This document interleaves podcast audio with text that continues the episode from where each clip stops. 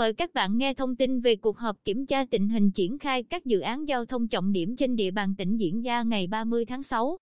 Tại cuộc họp này, Chủ tịch Ủy ban Nhân dân tỉnh Hồ Quốc Dũng chỉ đạo giải quyết dứt điểm công tác giải phóng mặt bằng, đẩy nhanh tiến độ thi công các công trình giao thông trọng điểm. Theo náo cáo của ngành chức năng, tiến độ thực hiện các công trình giao thông trọng điểm trên địa bàn tỉnh chưa đạt yêu cầu.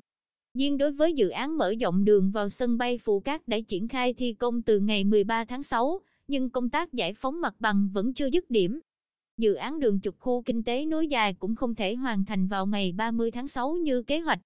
Hiện một số gói thầu vẫn còn dang dở. Công tác giải phóng mặt bằng để thực hiện dự án đường ven biển 639 đoạn các tuyến đề di không đảm bảo kế hoạch. Trong tổng số 688 hộ dân và 16 tổ chức tại các xã Cát Hải, Cát Thành, Cát Khánh huyện Phú Cát bị ảnh hưởng bởi dự án. Mới chỉ có 299 hộ dân và 4 tổ chức đã được tỉnh phê duyệt phương án hỗ trợ. Đền bù Chủ tịch Ủy ban Nhân dân tỉnh đã phê bình chủ đầu tư là Ban Quản lý Giao thông tỉnh, Ban Giải phóng mặt bằng tỉnh, huyện Phù Cát. Thị xã An Nhân và thị xã Hoài Nhân chưa thực sự quyết liệt trong chỉ đạo thực hiện các dự án giao thông trọng điểm. Nên công tác giải phóng mặt bằng và tiến độ thi công các dự án đều không đảm bảo kế hoạch.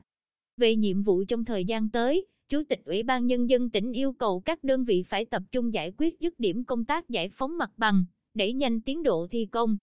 Để thực hiện tốt công tác này, Ban giải phóng mặt bằng tỉnh cần phối hợp chặt chẽ với các địa phương xác định các đối tượng bị ảnh hưởng bởi các dự án để áp giá đền bù dứt điểm trong tháng 7.